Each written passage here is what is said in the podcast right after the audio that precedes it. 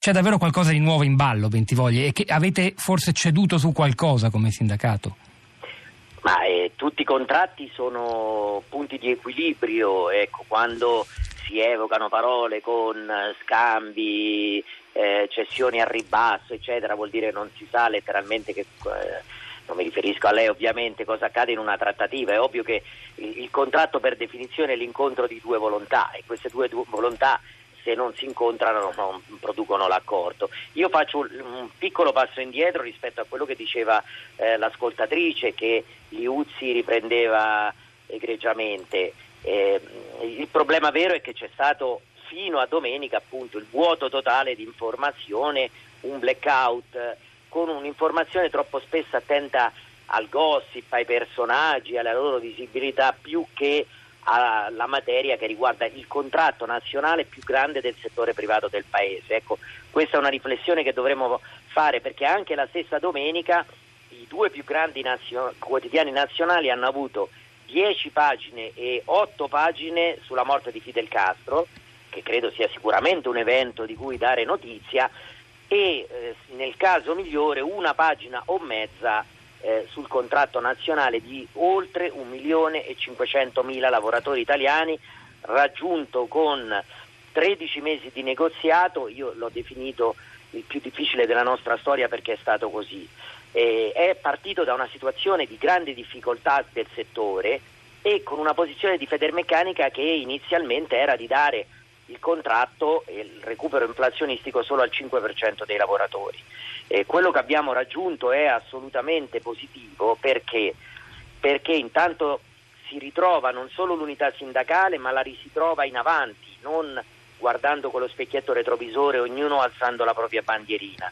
Il secondo aspetto è quello che veniva giustamente evidenziato, è che per salvare due livelli contrattuali, cosa che è stata molto a rischio durante tutta la trattativa, si è deciso di dargli, come diceva benissimo Liuzzi, una distinzione di ruolo. Il contratto nazionale recupera il potere d'acquisto e fa delle normative standard minime per tutti i lavoratori, il contratto aziendale, noi speriamo in futuro territoriale, estende questa possibilità.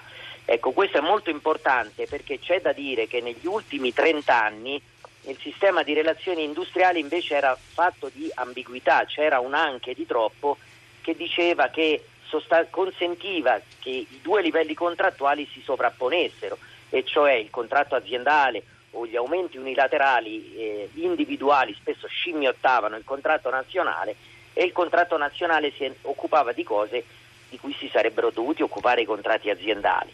Badate bene che non è vero che le aziende sono così favorevoli al decentramento, molte aziende preferiscono il contratto nazionale per non avere partecipazione al loro interno, per cui aver trovato una strada virtuosa per dare equilibrio è credo molto importante. Questa è una sottolineatura importante perché spesso si semplifica un po' all'eccesso, esatto, schierando una da una parte le aziende che vogliono fare tutto loro senza interferenze esatto. a livello nazionale e invece i sindacati a tutela dei lavoratori esatto, che vogliono solo il primo livello. Voglio, voglio solo accennare a, a velocissimamente a alcune cose che inseguivamo da decenni. Sì. Abbiamo rinnovato avremo un nuovo sistema di inquadramento professionale, il diritto soggettivo alla formazione che è un modo per anticipare la vigilia alla quarta rivoluzione industriale. La, la tecnologia ci entra, ma ci entra eh, in che modo? Perché alcuni la vedono semplicemente come una minaccia per il vostro comparto. Ma adesso, ecco, questo è un altro tema in cui invece i media pure si sono scatenati a far vedere un'analisi catastrofica di quello che porterà la tecnologia. In realtà eh, ci sono tutte le possibilità che il lavoro migliori, migliori in termini di qualità.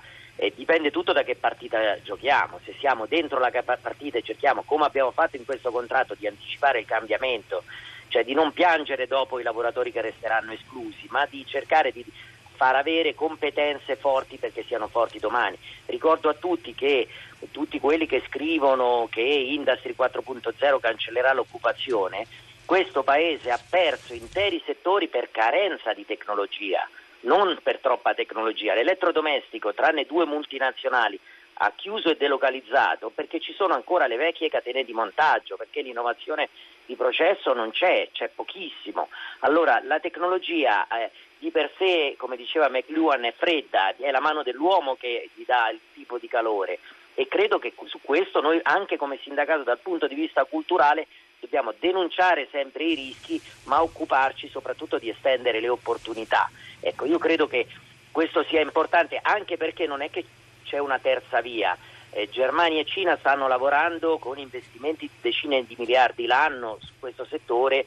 Eh, da noi c'è tanto dibattito e poca iniziativa. Ecco, io credo che bisogna iniziare a muoversi, a scegliere poche sfide ma a giocarle tutte insieme una volta tanto.